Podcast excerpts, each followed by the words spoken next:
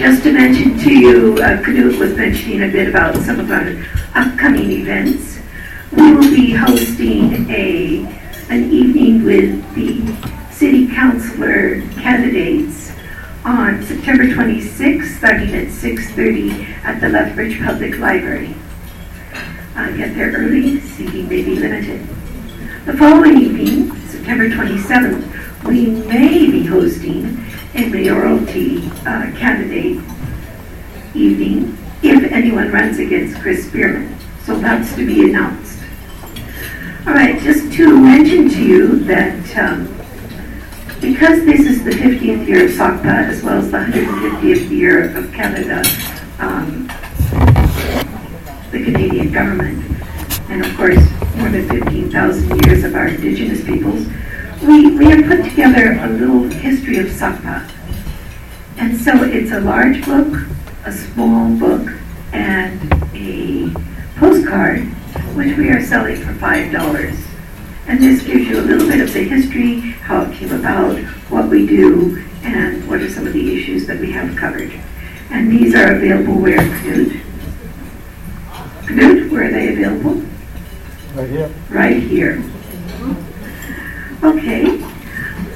Next week's session will be Roy Pogorowski, and he's going to be talking on is the City of Lethbridge responding adequately to Canada's Truth and Reconcili- Reconciliation Commission, TRC's recommendations. So I hope that you'll join us next week for that. Let's all welcome back our speaker, Dr. Lynn Kennedy.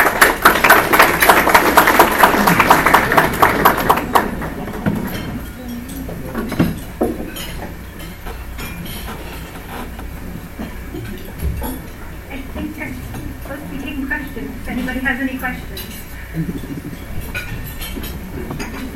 Okay. Oh, it's off, but if you need it, I'll turn it on. So Hello. let's go ahead. It's on. Hello, I just can't have all three mics on at once, so just let me my know. name is when you Kim need it. Peterson. Uh, Thanks very much for your presentation.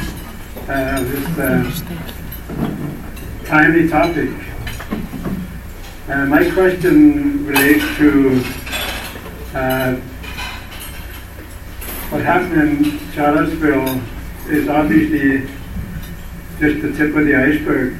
Uh, Could you tell us a little bit more about uh, where this might be heading, given the fact that uh, President Trump is not particularly, uh, what should I say, sympathetic to to uh, people is fighting against these uh, this racism and white supremacists.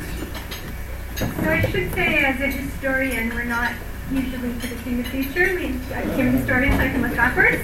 Um, so I already know what happens. Um, but I do think um, there's certain trends that we can spot that um,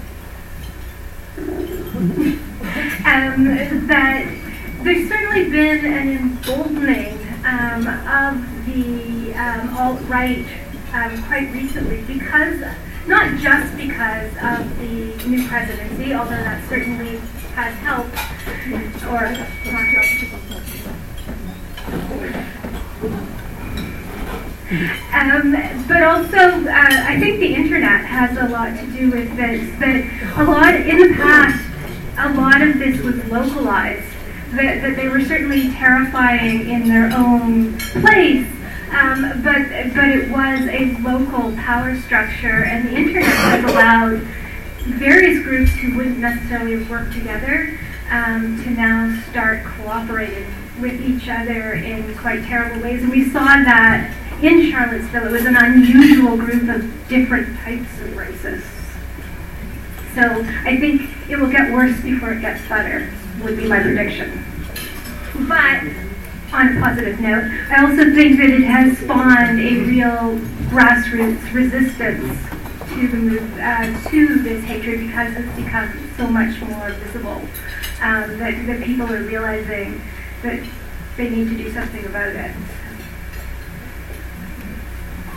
Uh, Mary Shillington, uh, thank you, Lynn, for an interesting talk and for your work you've done in all this area. Um, a couple of us, well, three of us actually at our table were wondering where did the name Ku Klux come from? And I wonder if you could expand on that. So that's a question we get a lot, and there's not a clearly definitive answer. We think that they picked it, um, that they were all buddies. They were thinking this is a social club, sort of like a fraternity, and they thought it sounded like um, Greek letters um, that went together. So there's not some sort of deep underlying meaning to it. Um, the outfit, though, they wanted to they wanted to hide their identity because the Klan in the 1860s uh, was a secretive organization because it was so violent, um, and they wanted to look like ghosts. They thought looking like glo- ghosts would um, scare the freed slaves, um, and so that's why they wear the funny hat and the, the sheets Uh, my Mike McKay. Um, I'm, you often hear people talking about these various groups and that they should be outlawed. Um, but if I heard your comments right, it didn't seem to do much good. I'm just wondering if you have any. What do you think about the government trying to control these people by outlawing the various groups? So this is one of the um, places where Americans and Canadians are very different in terms of hate speech. That there's a much more absolute protection of free speech in the United States um, than there is in Canada against hate speech. Canada has hate speech laws, and America um, doesn't. So that's that's one of the reasons that banning these groups hasn't worked very well. And I think what happens is they largely go underground.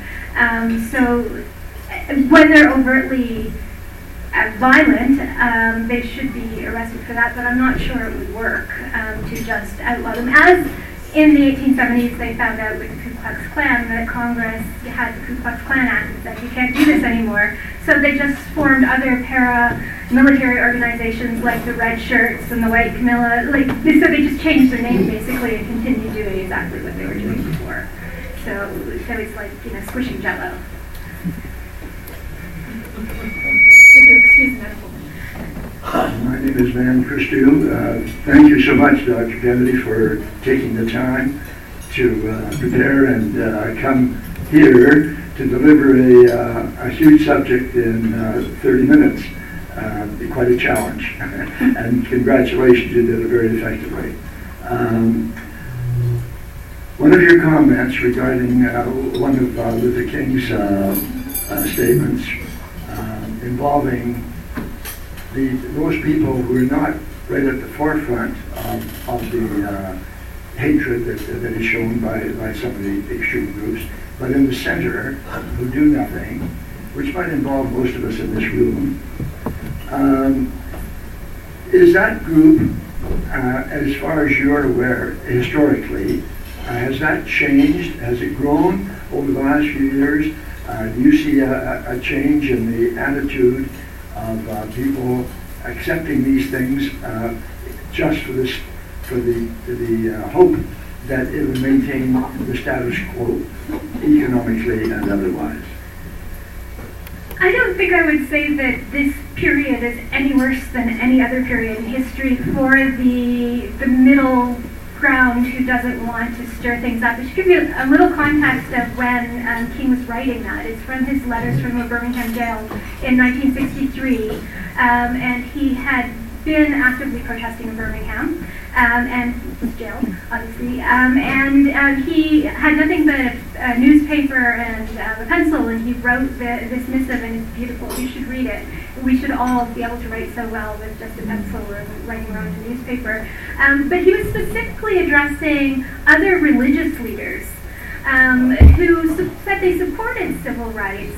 Um, but he was pushing too hard. Um, and so this, they, they were saying, wait, justice will come. And, his response is, uh, would you say, wait, um, if, if you were facing these problems? Um, but I don't, I don't think, I mean, I don't think this period is any worse um, in terms of most people sort of wanting to live their lives and turn a blind eye um, and not deal with what's around them because it, for most of us, it doesn't affect us in a daily life. We have privilege protecting us. Um, and so th- there may be more people pushing back because they don't like to hear they have privilege, as people talking more about um, privilege, but I think the group in the middle um, doesn't change a lot. Douglas Mitchell, thank you very much for your talk, very enlightening. I would like you to, if possible, uh, and you partly addressed that, uh, to say something about the role of the religious right in this whole mess of things. We see it uh, day to day, and those who, what we, we call mainline Christians, which of us has the truth? And what would you say would be the role of these people? Because many of them uh, profess their their adherence to, to the uh, Christian message, and yet some of that makes you feel that maybe they're, they're not quite on the right wavelength. If only understood it. Um, but it, it too has a really long history that a lot of the mainline churches, uh, like the Methodists, for example, um, split first over slavery um, before the Civil War. Um, that, that they used their religion to defend slavery. So, so this history is a long one. It's not something unique, again, to today. Um, the, the sort of evangelical um, right um, has become much more organized, much more wealthy, um, and much more prominent. Um, but I can't explain why. I wish I knew, because then we could do something about it. But um, it's, it's um, part of it is because they're single issue voters, um, and so they're willing to look away from race. And a lot of Trump voters will say, "I voted for Trump, but I'm not racist." And my response to that is that you are willing to overlook racism in order to vote for it. So, don't need to get political. I'm Ken, I'm Ken Sears, just by way of interest, I'm leaving for Charlottesville tomorrow, actually. Um, The trip was planned long before this happened, but, and just as another point of interest, the last time, I was- the only time I've been to Charlottesville was about three years ago, and it's the whitest damn town I've ever been in in my life. It's, uh, it's noticeably. You walk across the University of Virginia campus, and to see anyone who is not middle-class Caucasian, it's almost jarring because it's such a rare event. So different from this group. Uh, well, younger, younger. But you're absolutely right. Although Charlottesville is a relatively liberal city in the context that it's in, um, so it raises questions about these white moderates um, living in in uh, in this context, right? That that they have all this privilege, and to some extent, at least on the right side, but how, how much so?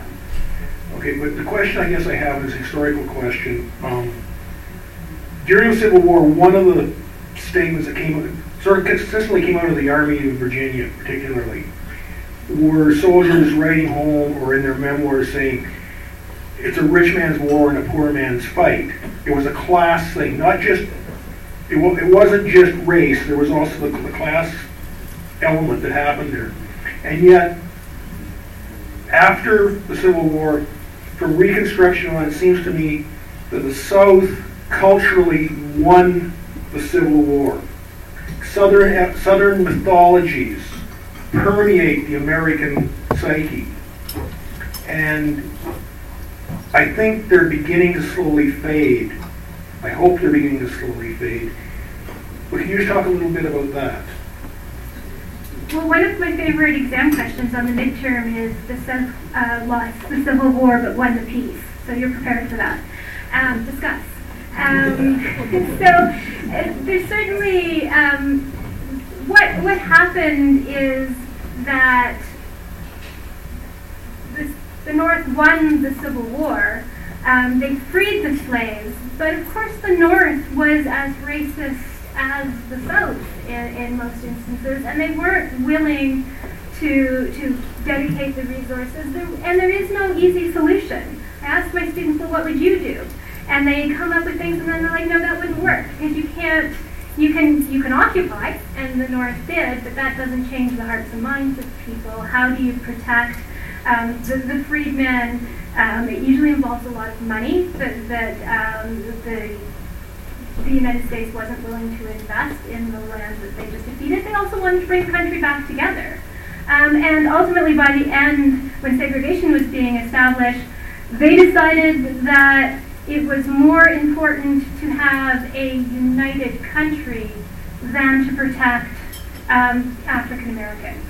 Um, and so it was a conscious political decision that was made that set the course um, of that. Does that answer your question, or? Go somewhere. Okay. It, it certainly was a poor man's, uh, rich man's war, a poor man's fight, and um, there were brutal conscription laws in the South. So if you didn't want to fight, um, you could be dragged. Um, they, they would come get you and make you fight.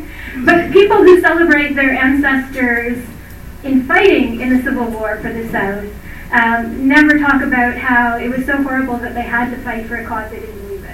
Um, when it's celebrated now, it's, it's like they were doing what they thought was right to protect the Southern way of life. Um, so people's memories of that have certainly drifted. Hi, my name is Peter Beal, and my, my point is sort of like on the hatred part. Uh, like you have an enlightened person would treat everyone individually on their own merits, but uh, you can't stop the hatred in the brain. Like there's no brain police. So how do we get education to liberate people to be more equal? Like I mean, you know, like I say, my neighbor's apple tree has more apples than mine, so I hate him. You know, where does hatred be, begin? And then it just bubbles over. Like it, it's a lot of these are poor Southerners whose factories have closed because robots have replaced them and I mean, this is the beginning of hate. You, you want to let it out somewhere.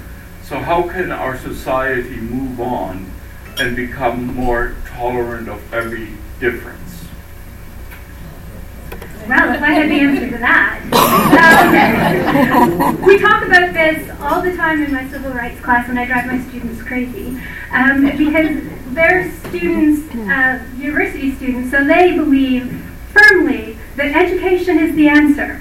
Um, and if we just educate children um, to not hate, then everything will be fine. And then I point out to them that schools were segregated, um, schools are based on where you live, and neighborhoods are segregated. So, how do you get students to be together and interact when they're young? Um, and you force people to live together? And they're like, no, you can't do that. Um, and it, it's an untenable, it, it's a very difficult solution, which is why we're still dealing with it, right? That, that we think it's easy. I think you have to, everybody has to look at themselves and, um, you know, maybe each one teach one. I'm not sure what the answer is. I wish I knew. If, I really do. Thank you, Lynn. My name is Tan Mitsui. I'm looking at that picture on the right.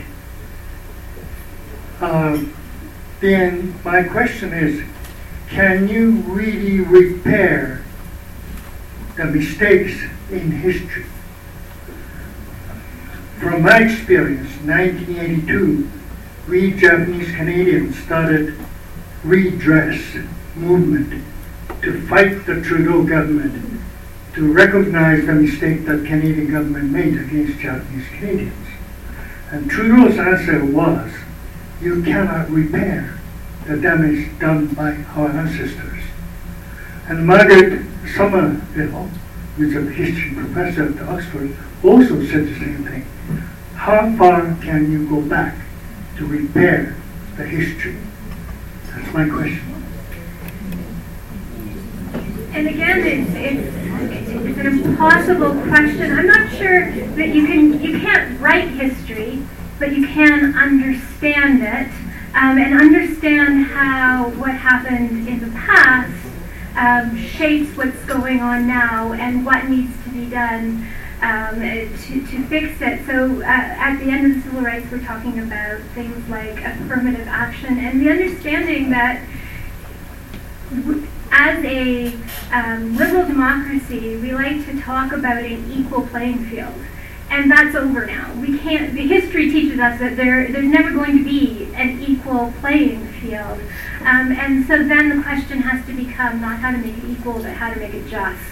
Um, and, and, if you think about African American slaves, when they were uh, freed, they were freed, but they were in a deep hole. So how do you build the ladder out of the hole? You can't just pull the ladder out of the hole and say, you're free, now, now move on. And so, but that's what happened. Um, so the, they remained in the hole. Um, and so it got deeper and deeper.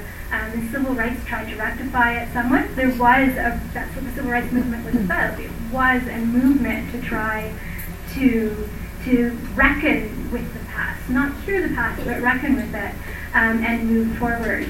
Um, there's questions about things like reparations, but again, that's a very difficult um, question to deal with, and, and how you how you implement those sorts of things. So.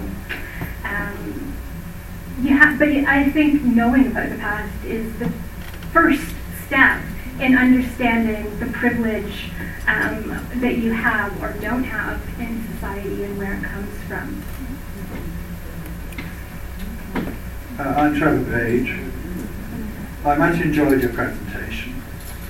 Uh, I can't agree with you though on the situation now being no different than it was earlier in terms of the rise of populism and racism at all.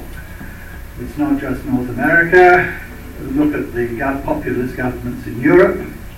Look at the problem, and it's not just Europe. Look at the problems going on right now in Myanmar. Question? Okay. Um, yes, moderator, I'm coming to my question. Thank you very much, Trevor. Um, perhaps you could point to key points historically. I mean, you did emphasize you're a historian. on whether you think the attitude that exists today in the United States and Canada are different, and if so, with regard to the, the, the topic, and if so, why? And my Second question, which is a very small one, I was told quite recently, and I haven't checked it out, that Donald Trump's grandfather was a grand wizard of the KKK. Perhaps you could tell us whether that's true or false. Thank his father, his father. Well, I was told his grandfather. So I can tell you that his father was arrested at a KKK rally. Um, what his rank was, I don't know. Um, so, so it was in New York City, uh, which also gives you an indication of the, uh, where the Klan was at that time. It wasn't just a Southern organization.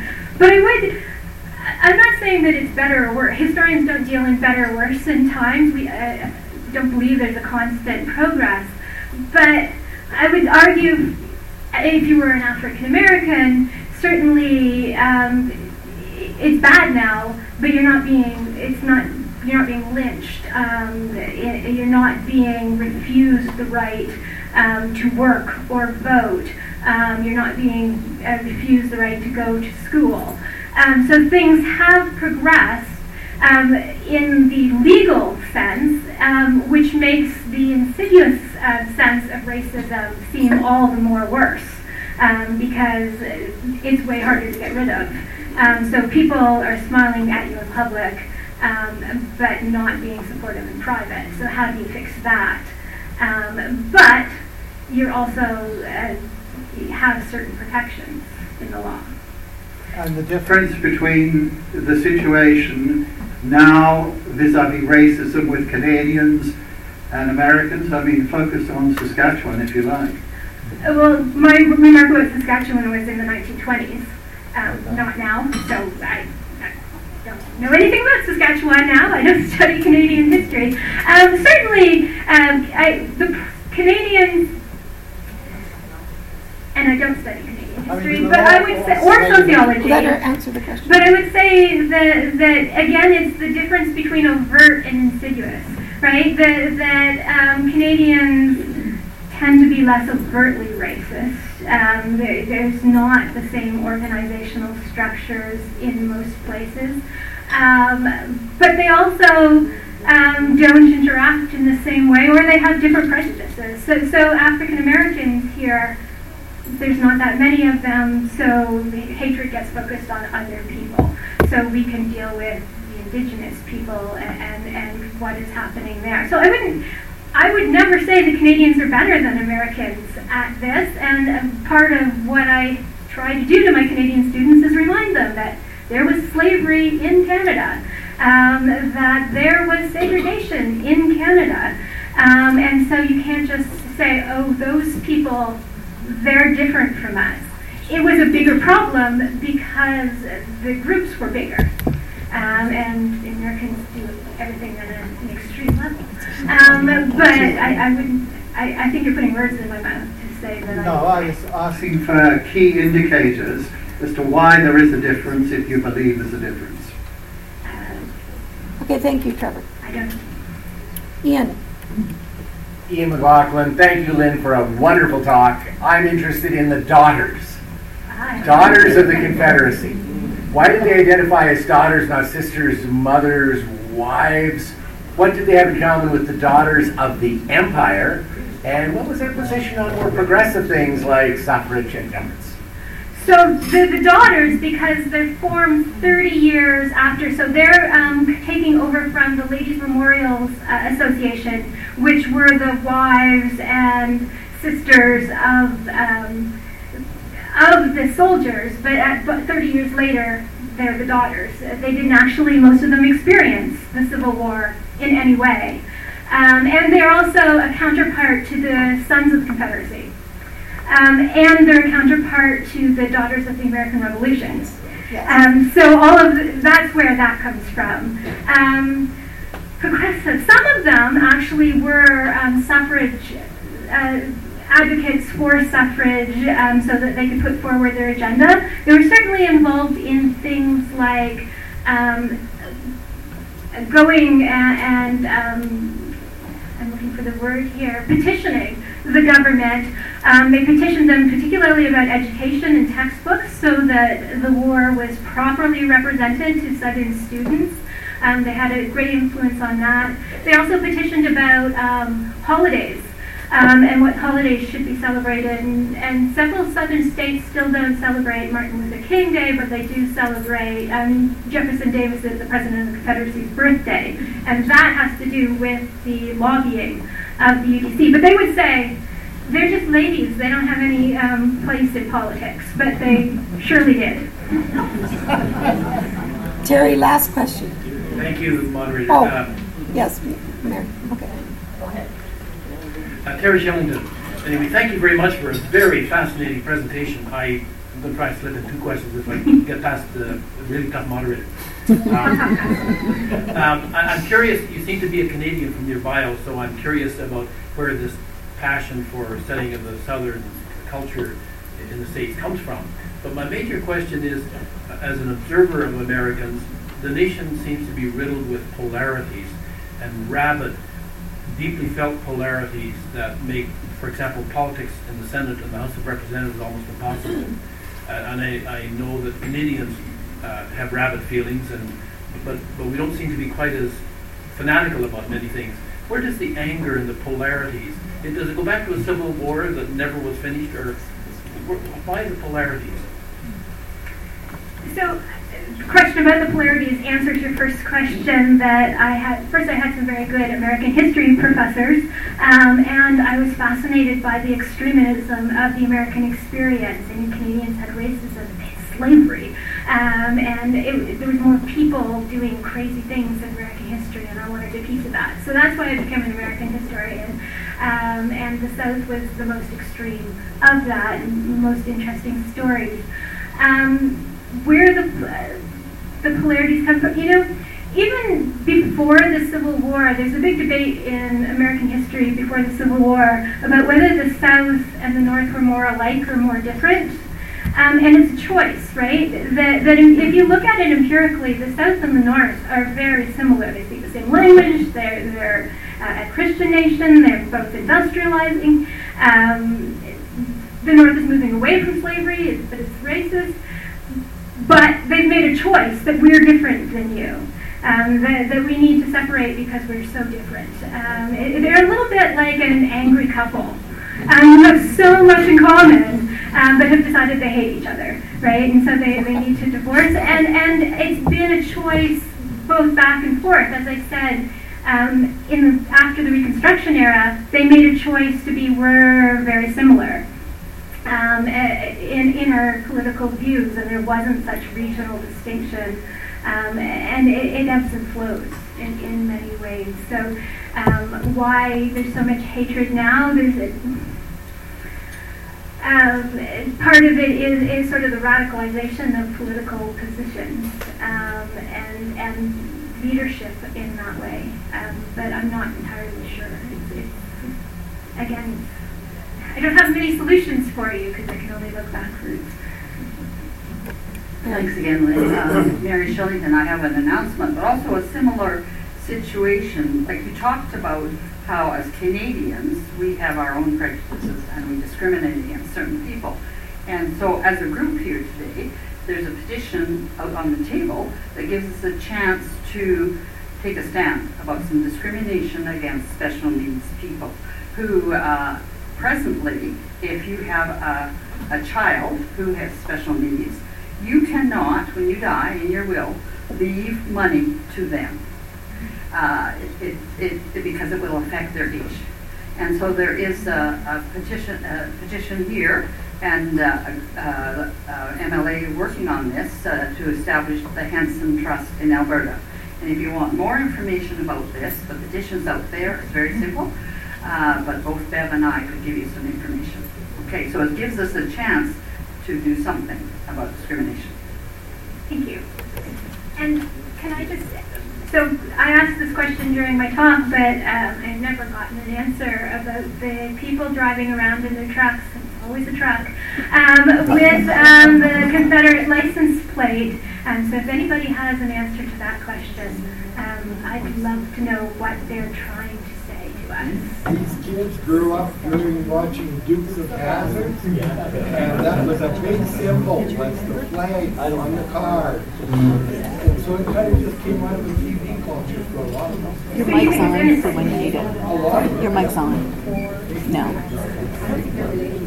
It was a fast car, a big powerful car. Okay. I think